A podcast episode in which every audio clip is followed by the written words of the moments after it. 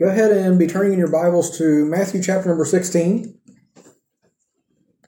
Matthew chapter 16.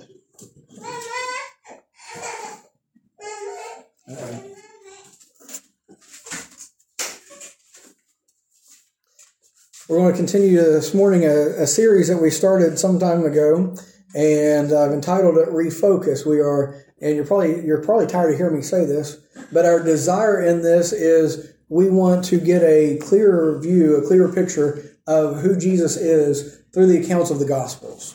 And we want to strip away a lot of the, the, the things that's been added along and our, our wrong perceptions of who Jesus is and just get back and see him for who he is and for what he was doing uh, as he was on this earth ministering and was dealing with his disciples and things. So that's what we've been doing. And over the past several weeks, we've seen Jesus preparing his disciples for his departure. They were hoping that he was going to stay there for the rest of their lives, that he was going to remain, and that their ministry was going to continue just the way that it was at that time. But kind of like Paul in our first service, uh, God had bigger plans for them, and uh, the Lord was going to go away. He was going to be crucified, buried, risen the third day, off, ascended off to glory, and he was going to leave them here as his ambassadors, as his mouthpiece, as his hands and his feet in this world to uh, to point the world to him. And so he was going to leave them to do that, but he wasn't going to leave them there unprepared. And so everything that he was doing was uh, was pouring into their lives to prepare them to get them ready for the work that he had for them to do later on. And so what we saw last week was that they had left the uh, the Jewish region and went into Gentile territory, the non-Jewish area, and uh, the Jews were very prejudiced against the Gentiles. They didn't like the Gentiles. They thought that they were God's chosen people. They thought that they were special and that God loved them and didn't like everyone else. So as Jesus is leading them out into Gentile territory, he is working to uh, expand their horizons, if you will. He is working to open up their eyes to the fact that God didn't just love the Jews, that He loved the world. And as He led them out into Gentile territory, they thought they were going for a rest, they thought they were going for a break, but Jesus knew differently. When he got there, he uh, ran into a Gentile lady, and this Gentile lady had a problem. Her daughter was possessed of a demon, of a of an unclean spirit, and whenever she came to Jesus, it seemed like at first that Jesus was ignoring her. And then after a little while, it seemed like Jesus was kind of pushing her away. But all those things he was doing in order to teach the disciples a little bit of a lesson. Because this woman, though she was outside of God's chosen people, though she was rejected by his people, and though the disciples thought that they that she was rejected by God, that she had great faith. She had heard of Jesus, she knew who he was, she knew that he loved her and that he was capable of helping her, and so she persisted in following him, and Jesus ends up replying, Great is your faith, uh, and he healed her daughter.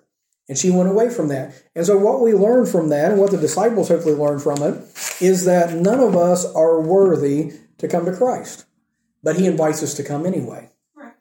It's not because of who we are, it's not because of any merits that we have, but it's because of who Jesus is that we have any way, any means whatsoever of coming to him. Now, the disciples, they thought, hey, we have this access because of our heritage, because of who we are. But none of us are worthy to come to him, but he takes us anyway. The second thing that they learned there was even his silence has a purpose, and he's still at work even when we can't see it. Mm-hmm. And so, as Jesus was seemingly ignoring her, as he was uh, kind of giving a little bit of pushback. He had a purpose, he had a reason behind it. He was doing a bigger work that they didn't understand at that time. And we talked about this a little bit in Sunday school as well. It's kind of been a theme maybe lately. But anyway, uh, God is working even when we can't perceive it. Mm-hmm. Uh, the third thing that we saw is our faith is dependent on our view of God. If you if you're praying and you're desiring and saying, God, increase my faith, your faith is determined by the object your faith is in. Mm-hmm. And if you see God as being big, if you have a big God, then your faith can be big. Right. Right? And so, whenever we see God as being small, whenever we feel as if He can't handle our circumstances, when we feel as if He doesn't care about what's going on in our lives, it is those times that our faith is small because our God is small, right? Mm-hmm.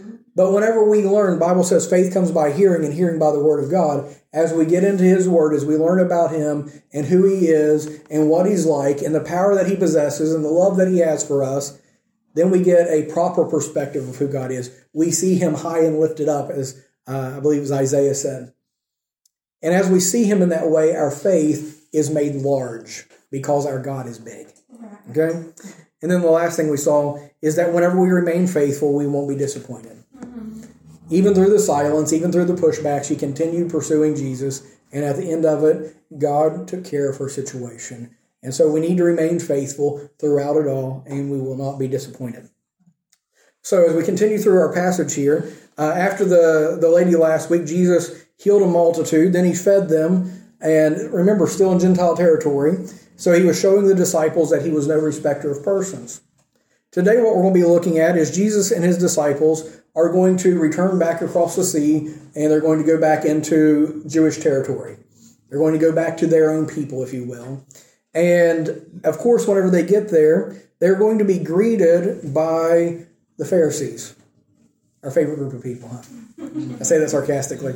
But anyway, they're going to be uh, greeted by the religious leaders and by the Pharisees who are going to demand further proof of Jesus as if all the things that he's already done is not proof enough. He's fed multitudes with the lunch of a little boy.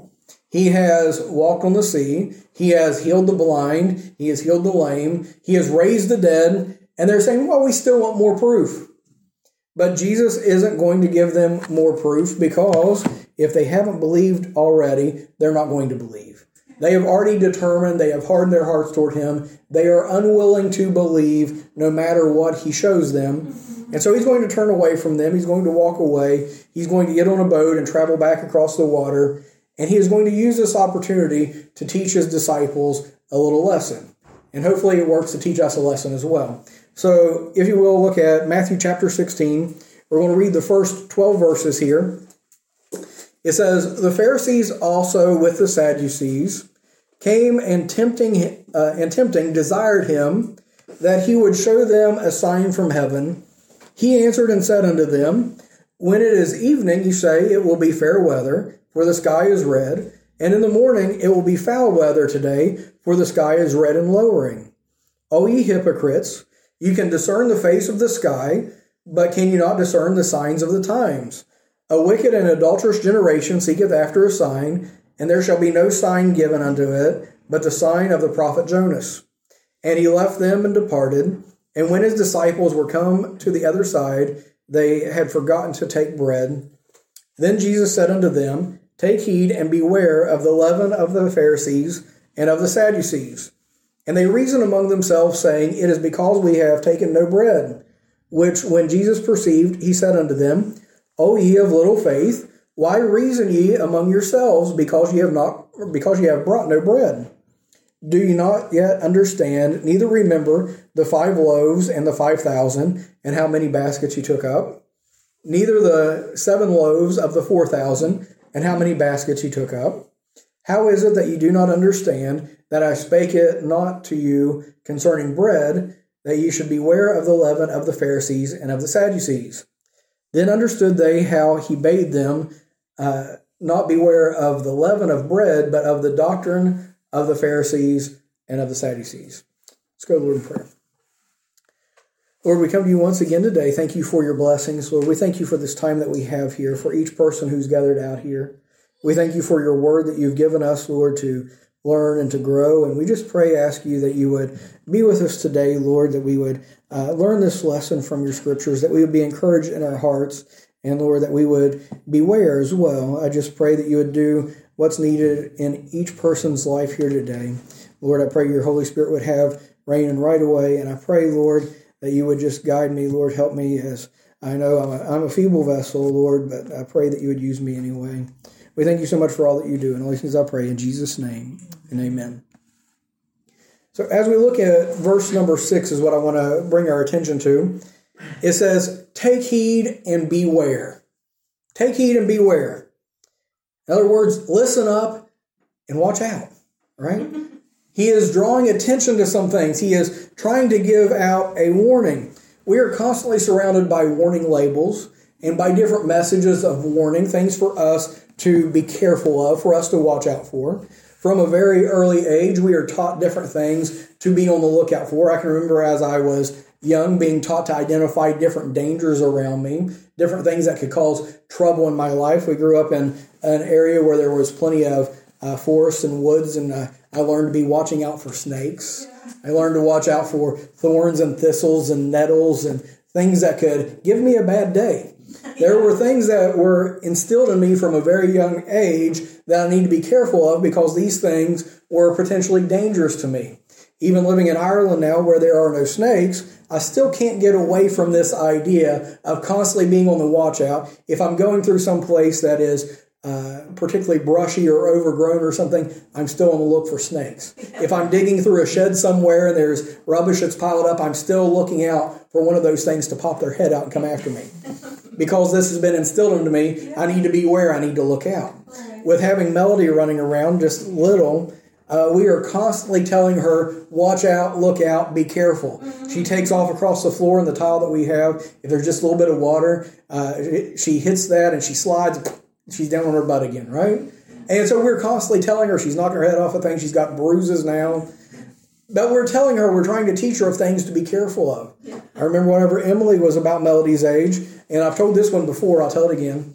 But uh, whenever Emily was about Melody's age, uh, Les was doing her hair and she had her straight iron out. Y'all remember the story? She had her straight iron out and she always told Emily, don't touch it, it's hot. And one day, Les turned her back for just a second and Emily reached up and she touched it and she burned her fingers. And after that, she started, every time she would look at that thing, she would point it and say, hot, hot, hot. and she learned to stay away from that, learned that it was hot. She uh, got a, a, repeat lesson this past week. She got burned again. But anyway, she's still learning these lessons of what to be aware of and what to be looking out for. And so we're watching these things all throughout our life, many different things. If you're walking through the streets, you've got to be aware of traffic. You've got to be aware of uh, strangers and weirdos, right? right? Having four girls, I'm constantly trying to instill in them to beware of their surroundings, of be paying attention of what's going on around them. And so, what Jesus is teaching his disciples here, he is telling them there are some things they need to be aware of, they need to be watching out for. And generally, these things that we need to be aware of and watch out for, the things that require warning labels and these kind of things, are often hidden. They're often subtle. They're things that we can be upon before we even realize it. That oftentimes we are already reaping the consequences before we ever even realize the danger was there. And so we need this forewarning. And so as Jesus was looking at his disciples, he says there are some dangers in this life for them that if they are not watchful, if they are not paying attention, if they're not careful, it's going to catch them off guard and it's going to trip them up. It's going to give them a bad day and possibly a bad life if they are not aware ahead of time. Now, the things that we're going to be talking about, they are spiritual things today. Uh, and Jesus, remember, he's talking to his disciples, so it would be the equivalent. He's, he's speaking to Christians, he's speaking to believers of things that are specifically going to be troublesome for them, right? And so, as he is giving them these warnings and instructing them, he draws a, a, picture, an object lesson here. And he says, Beware of the leaven of the Pharisees and of the Sadducees. Now, if you're familiar with what leaven is, leaven is a raising agent for bread. It is something such as yeast that you put in the bread and it goes to work and it causes it to rise. It causes it to puff up and become airy and soft. And it's a, desire, a desirable thing in bread. But all throughout the Bible, it is a, an illustration of something negative, an illustration of something bad, because leaven is a corrupting force. Okay? Whenever you put leavening in bread, it starts breaking down the dough. It starts causing gases to be released and fermentation to take place, and that's what causes the bread to rise. And so it is a breaking down, it is a corrupting that takes place within that dough that makes it rise like that. That's why they, they have this illustration, this picture. So hopefully you can stay on board with me as we go through this, okay? And so anyway, with the leavening, just a little bit placed into the dough, at first, is easily undetectable. You don't see it, you can't perceive that it's there, but give it a little bit of time and it goes to work and very soon it permeates the entire lump of dough. It goes throughout the entire lump of dough and it fundamentally changes its characteristics. It fundamentally changes what that dough is and makes it act different, makes it react differently, right? And so the picture that he's trying to paint for the disciples is that there is something small, something imperceptible, something that is subtle that can enter into your life and that it can begin to corrupt you before you realize it and it can affect everything about you. Mm-hmm. And you need to be able to recognize it ahead of time so that it doesn't take root in your life. Now, the disciples originally, they said, leaven, leaven has to do with bread. He's saying this because we didn't bring bread with us. Right? And so Jesus stops and he calls their attention. He says, I just took seven loaves and fed 4,000 people. I just took five loaves and fed 5,000 people. Do you think bread is a problem for me? Do you think I'm upset about bread? And they said, Oh, okay, now we get it. This is another one of your object lessons. And it says here at the end of this, verse number 12, then understood how they, or how that he bade them not beware of the leaven of bread, but of the doctrine of the Pharisees and the Sadducees. And so now we know what the, the leaven is, what the danger is, what he's warning them of, and it is doctrine. It is teaching. That's what doctrine means, right? And so beware of their teachings, beware of their instruction, of their ideology, their way of thinking, okay? And so you need to beware of this because it creeps in. And I believe that for us as Christians, that this warning is also applicable to us today. As the disciples needed to learn back then that there were things that would creep into their lives and would cause them to, uh, to become corrupted in their beliefs and in their heart and in their faith, the same thing still exists for us today. And so that's what we're going to look at today. And we're going to uh, learn about these corrupting forces, these different belief systems. And so we saw the Pharisees and the Sadducees, but there's also another group. If we look at the parallel passage in Mark, I'm not going to turn over there, but in Mark, Mark has a different audience. Matthew is writing to Jews, Mark is writing to Gentiles. And Mark records, Beware of the leaven of the Pharisees and of Herod or the Herodians. Okay? So we have three different groups that we are taught to beware of the Pharisees, the Sadducees, the Herodians. We're going to look at them today, look at what their doctrine, what their teaching is, and how that has an effect on us now. Okay? So the first group that we're going to look at is the Pharisees. They're they're one of our favorite to pick on, aren't they?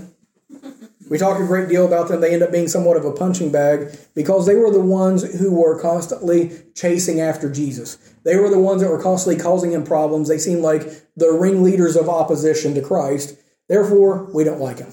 Yeah. Right?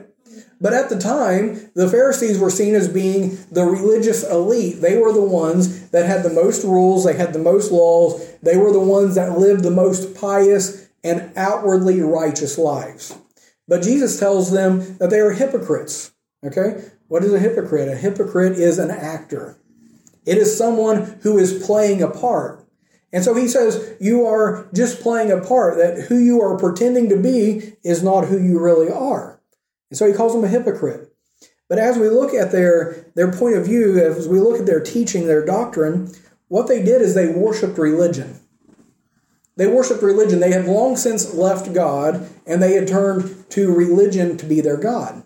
And the reason I say this, they started out being a good group. They started out being the good guys.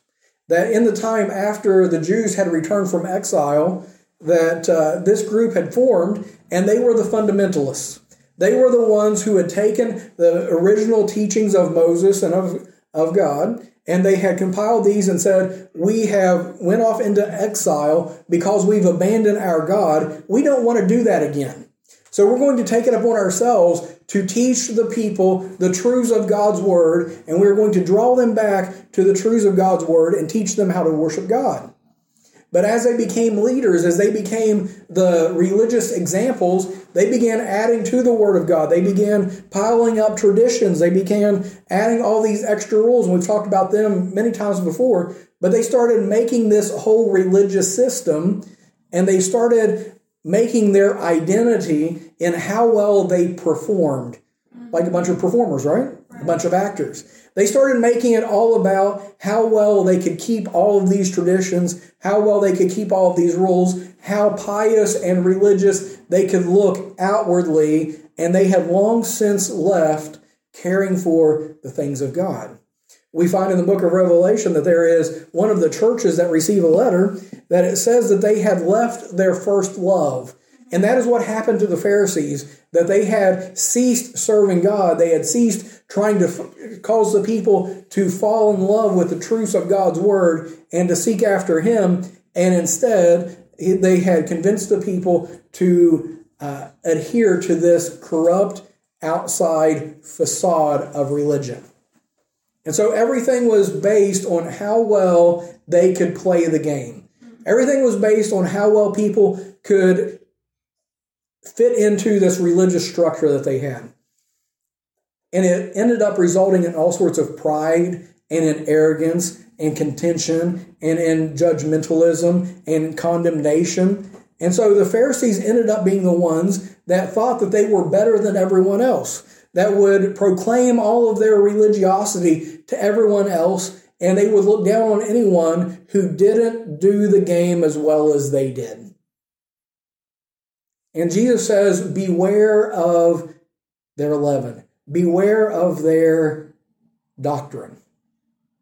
And so the reason why he's telling the disciples this is the disciples are following him. They are zealous. They are serving him. They know the truth. They are going to be his mouthpiece. They are going to be instructing people. They're going to be an example to people. And if they're not careful, they will fall into the same trap that the Pharisees did. They're going to turn Christianity into the same type of thing that the Pharisees turned Judaism in if they are not careful, if they are not watchful, and they're going to start bringing all these extra biblical things in. They're going to bring all their preferences and all of their traditions, and they're going to pile up all of these things, and they are going to put the spotlight on themselves and say, Look at how well we're performing. Look at what God is doing through us. Look at all of the great things that we have done. And then they're going to be looking at the people around them and saying, You are wicked and you are ungodly and you're not good enough. We're up here, you're down here. That is what they were risking doing. We find that as we've been looking through the book of Acts in our first service, that this was something that was creeping in in the first century church. That the Pharisees became Christians and they tried to uh, do the same things to Christianity that they had done to Judaism and they started trying to uh, condemn the, the Gentiles. They tr- tried to start bringing in uh, law keeping and uh, basically scorekeeping, right, into Christianity. And Paul went to great lengths to combat this false teaching, to combat this doctrine, to get rid of the leaven out of the loaf. Right. He tried his best to do that. And so we can see that in the church back then, but if we're not careful, it's still alive and well today. Mm-hmm. And Christianity is at times a performance. We are tempted to try to lift up ourselves. We are tempted to take pride in our efforts, in our abilities, in how well we adhere to the systems, how well we play the games. We look the part, we smell the part, we dress the part, all of these different things, and we think because of that, that impresses God, and we begin worshiping the religion rather than having a relationship with God. We begin worshiping this institution and this thing that we have built and this thing that we have constructed, and we leave God at the door and He's far away from it. And this is something that we have to be aware of because we start becoming judgmental, we start becoming condemning to the very same people that God has sent us to be a witness and to be a light to. See, what ended up happening with the Jews, with the Pharisees, is they were supposed to be a light to the rest of the world. They were supposed to be showing the God of Abraham, Isaac, and Jacob to the country surrounding them. And instead, they put up walls around them and said, You're unclean, we are clean, you're bad, we're good. And they pushed everyone away from themselves. And if we're not careful, we do the very same thing. Whenever we are supposed to be Christ, in this land which we inhabit, whenever we are supposed to be living as a witness and as a light before the people around us, if we get lifted up with pride, if we make our lives about playing the part, about looking the part, about worshiping the religion instead of the creator, then we're going to have problems. But we all have that tendency, and I believe it's because of pride. Mm-hmm. And so we need to be careful whenever we start seeing some of these things creep into our lives. There's a little bit of leaven, and the Bible says a little leaven will leaven the whole lump. Yeah. Right? And so if you have some of these things creeping into your life, you have leaven in your loaf. Okay? And you need to be aware, you need to be watching out for those things. The second thing that we find here is we find the Sadducees. Now, we talk about the Sadducees maybe a little bit less than we do the Pharisees. The Sadducees, I guess we could put it this way the, the Pharisees were the conservative group, and the Sadducees were the liberal group. Yeah. We can relate to that today, right? Conservative versus liberal. Mm-hmm. And neither of them were good. I'll just put that out there. But anyway, so the Sadducees, instead of worshiping Christ, instead of worshiping God, they worshiped their self and society. They were pragmatists. In other words, they were the ones that were compromisers. The ends justifies the means. And so they were willing to compromise with anyone. Uh, they were, as I said, the liberals of the day. They were critical of God and of the things of God and of His Word. And they used His Word like a buffet. They picked and chose the things that they would believe and the things that they would discard.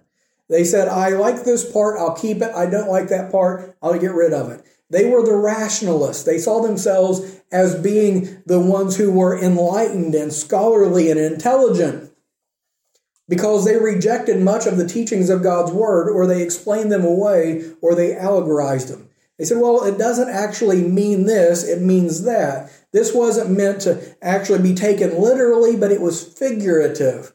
Does that sound familiar to anybody? Many liberals of today are doing the very same thing, trying to explain away the things of God and pick and choose the things of God. And so, as we look at the Sadducees, they didn't believe in the supernatural. They didn't believe in angels. They didn't believe in devils. They didn't believe in heaven. They didn't believe in hell. They didn't believe in the resurrection. They certainly weren't going to believe in the virgin birth, right? And so they were picking and choosing the things that they would believe, and they were saying, We are far too advanced and too civilized to believe these superstitious things. And so they cast those aside. Uh, the Sanhedrin, the, the religious council of the Jews, was actually predominantly made up of Sadducees. They were able to uh, compromise with enough people and to be uh, uh, palatable to enough people that they were in positions of influence and of control. And so that's where they had gotten to. And so they were compromisers. They were willing to trade truth for acceptance, for power, and for comfort. And so this really highlights the, the growing aspect of leaven. You take a little bit of leaven, you put it into the bread, and then it starts to eat away and to continue growing and growing until it has corrupted the entire thing. And so, whenever we start compromising, when we begin to doubt or we start to pick and choose what we believe and what we discard, when we make ourselves the authority, when we make society and supposed scholarship the authority over God's word, and we decide that we're only going to accept the things which we find acceptable, we have a problem and there's no end to it. Mm-hmm. Before you know it, the Bible has been cut all apart and discarded most of it, and we are left with a powerless and vain religion that is nothing to do with what God intended it to be. It ends up destroying us, it destroys our faith that we claim to hold. And this was something the disciples had to be aware of because there's always the temptation to compromise. Mm-hmm. Whenever you start teaching an absolute truth, whenever you start teaching that God is the authority, that God's word is right, then people will take exception to that. Mm-hmm. People will get upset about that, and the temptation comes well, if I would just back off of this position, if I would just ease up a little bit here, if I would just let go of that, it's not really going to hurt anything and it's going to open up opportunities for me. So I can just deny this or ignore that, right? And the disciples were going to be confronted with this oftentimes. Whenever, think about Peter, for instance, whenever they said, we'll quit beating you, we'll quit imprisoning you if you'll just, uh, if you'll just quit preaching this message. Y'all remember that? Mm-hmm. And he said, Is it right for me to obey men or to obey God? And he continued serving God, right? The Sadducees would have said, Okay, well, let's compromise. Let's work this out. Let's cut a deal, right? Yeah. And so many have fallen into this trap today. Uh, there's things such as theistic evolution. You've heard of that? It's an attempt to try to bring together the creation account of God's Word with the scientific theories of today of trying to bring about God created all things, but science says there's millions and billions of years. And so it is a compromise that's taking place. And they said, well, we're trying to satisfy both groups. We find that the more things that are sinful according to Scripture that become commonplace in society, we start saying, well, maybe we can change our position here. Maybe God didn't really mean it when he said that. Maybe he wouldn't care. You know, times have changed. Society is different. Maybe God has changed, but the Bible says that God changes not. That he's the same yesterday, today, and forever. If he's seen it as sinful and abominable back then, it still is today. Right? If we start looking at the Bible and saying, well, there's errors in it, if we start focusing on God's love and we forget His holiness, if we start taking things out of the Bible figuratively instead of literally, if we start doubting and becoming critical of God and of His Word, then there is leaven in our loaf. We need to be careful because there's no end to it, and we will deny the very truths of the God that created us if we allow this to creep in right. to our lives or into our church. The third group that I want to look at here is one that we rarely ever talk about, okay? You may not be familiar with them, but in Mark, uh, he talks about uh, Herod or the Herodians. Remember hearing them mentioned in, in the Bible in different times? Oh, the Herodians were a political group that were aligned with the Herod dynasty. Now, you've heard of the name Herod, there were several of them. Mm-hmm. If you try to study them out, it gets confusing because all of them have the same name and they rule at different times, and you can't figure out who's who. Yeah. Okay? But they are all part of the same corrupt dynasty. They are all wicked men, but what they are is they were a group of leaders and of kings, puppet kings really, that were in place by permission of Rome. Remember, Rome was ruling over Israel at the time? And so there was this dynasty of Herods that had made an allegiance with the Romans so that they could hold on to power within Israel, and they had a group that followed them. Is everybody still following me? Yes. Okay. They had a group that followed them that were hoping that the Herod dynasty would be able to throw off Rome's control and that the Herods would rule Israel as a independent and sovereign nation without Rome. In short, they were hoping that the Herods would be a Messiah, a false Messiah over them even though they didn't fit any of the prophecies or any of the Word of God.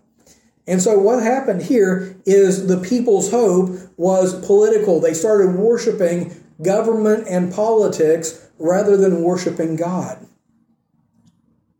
That's kind of startling, isn't it? But if we think about it for just a minute, we can see it happening today as well. And so, as they were worshiping this government, as they were worshiping the Herod dynasty, they were looking at these guys as if they were the heroes, as if they were the ones that could finally give victory, as if they were the ones that could finally beat Rome, as if they were the ones who were actually in control. As I said, government was their God, and they thought that government was going to take care of them right? For the disciples, they had to be careful that their hope stayed in God and not in government.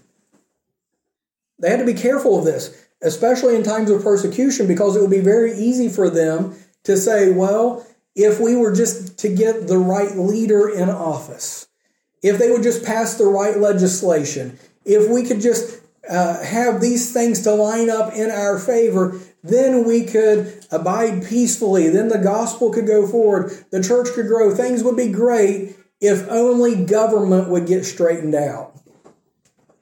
Does that sound familiar to you guys? See, God is in control and He is even sovereign over elections, He's even sovereign over politics. And whenever we get tied up in this idea of government and of man actually being in control, when we forget that God is ruling, whenever we forget that God is on the throne, we start putting our hope in men.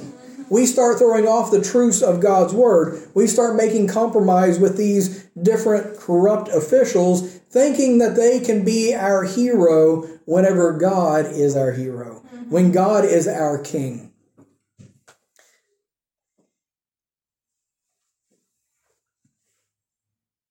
even throughout our study in Kings on uh, Wednesday night, we've seen that God was able to give the people of Israel corrupt and wicked leaders whenever the people were corrupt and wicked, right? Mm-hmm.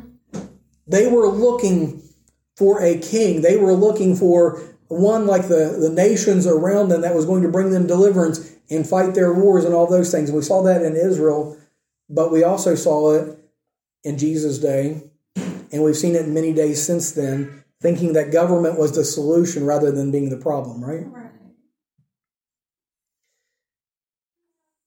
We see all of this come into effect in the fourth century after Christ. We see that the churches had uh, suffered much persecution. They had compromised, like the Sadducees, that had crept in. And then they had been persecuted under Constantine until Constantine offered up an alliance. Remember this? We talked about it in history and whatnot. Constantine offered up an alliance and said, If you will come under me, then you can have peace, you can have safety, you can have security, and you can have freedom. The gospel can go out, the churches can grow if you will put your trust in the government rather than in God. A little leaven had leavened the whole lump. And there was much compromise that took place. There was much wickedness. Their hope was not in God, but in men. And it wasn't just in that time, it's been all the way down through. You look at church history and how many times Christians have compromised with governments, and Christians have uh, had these unholy alliances with governments, thinking that Jesus was wanting to rule over nations. If Jesus wanted to rule over nations, wouldn't he have done it back then? See, the thing is, Jesus wasn't interested in ruling over nations. He was interested in something much bigger and much more spiritual. He didn't come to save Israel from Rome. He didn't come to deliver us from corrupt politicians. He came to deliver us from Satan and the forces of hell. He came to offer up salvation for us, to forgive us of our sins, to secure our home in heaven. And one day He will rule over this earth. But if you're putting your trust in government, if you're putting your trust in your religious adherences, if you are trying to compromise and fit in with this world, there is leaven in your lump.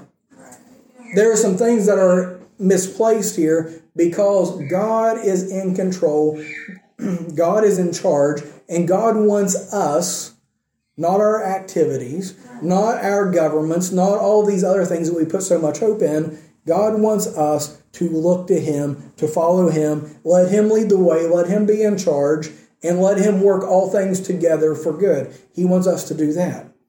And if we're not careful, if we're not watchful, these things slip in and creep in.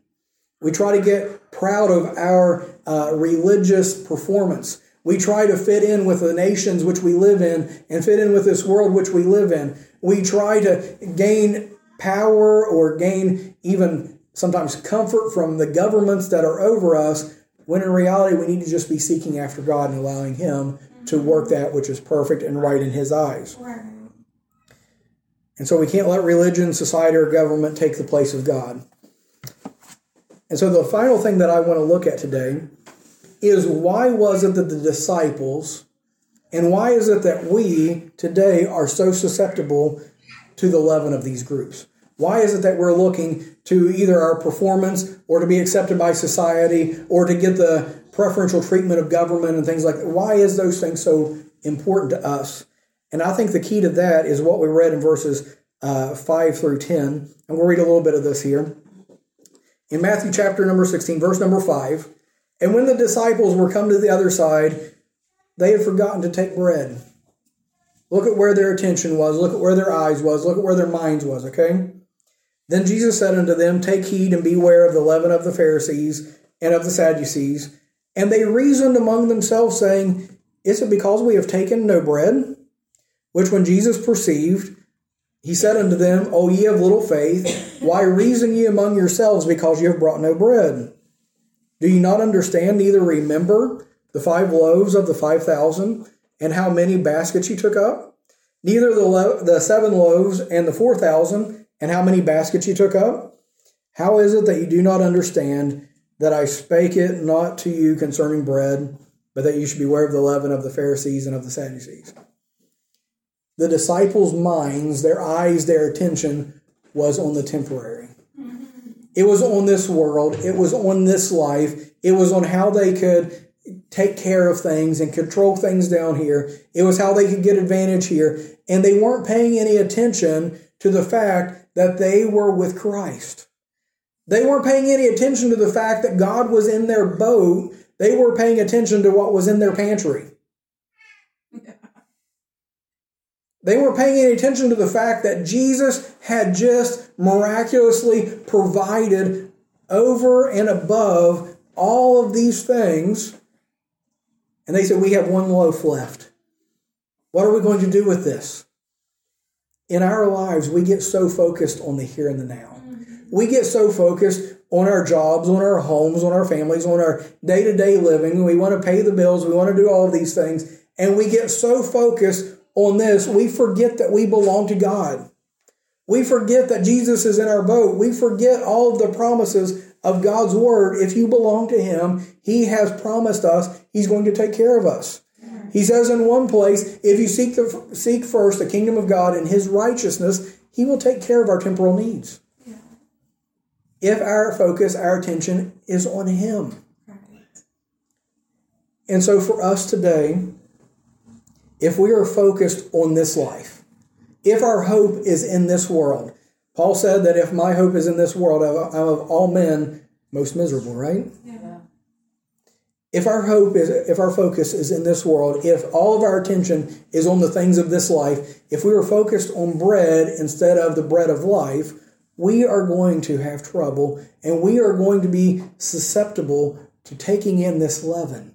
We're going to get focused on our religious performance. We're going to compromise with everyone just for the sake of gaining influence or being accepted. We're going to be looking to the next uh, political leader to uh, to make the church great again. Right? We're going to be looking to these things and putting our hope in this rather than in God, who we should be hoping in. And that is why we are susceptible to it. We need to get our focus. We need to get our eyes on Jesus. We need to understand if you are born again, if you have been saved, if you have trusted Christ as your Savior to forgive your sins and to save your soul, you belong to Him. He has taken responsibility for you and for your life. And if you will follow after Him, if you'll keep your eyes on Him, if you will allow Him to work in your life, He will take care of the things down here. And you're not going to have to fall in to these corrupt ways of religion but instead you can follow him and allow him to work abundantly in your life and bring about the things that he wants to bring in your life. Right. You're not going to be worried about the bread whenever you have the bread of life. Right. Let's go to the Lord in prayer. Lord, we come to you today. Thank you for your blessings. We thank you so much, Lord, for this passage that we have. And I know in our lives we are so uh, so apt to start looking at all of these things in our flesh and uh, get our focus, our attention on this world. Help us, Lord, to keep our focus, our attention on you. Help us, Lord, not to allow this leaven to creep into us and to corrupt us, Lord. Help us, Lord, not to make our God religion or ourselves or society, not to make it government, but help us, Lord, to allow you that proper place in the throne of our lives. Help us, Lord, to lift you up. And Lord, we just ask you just to be with each person here today, that you would do the needed work in each life. I pray that your Holy Spirit would apply this message and this word as you see fit. And Lord, I just pray, thank you for all that you do. Thank you for being so good. We do love you and we praise you. In Jesus' name I pray and amen.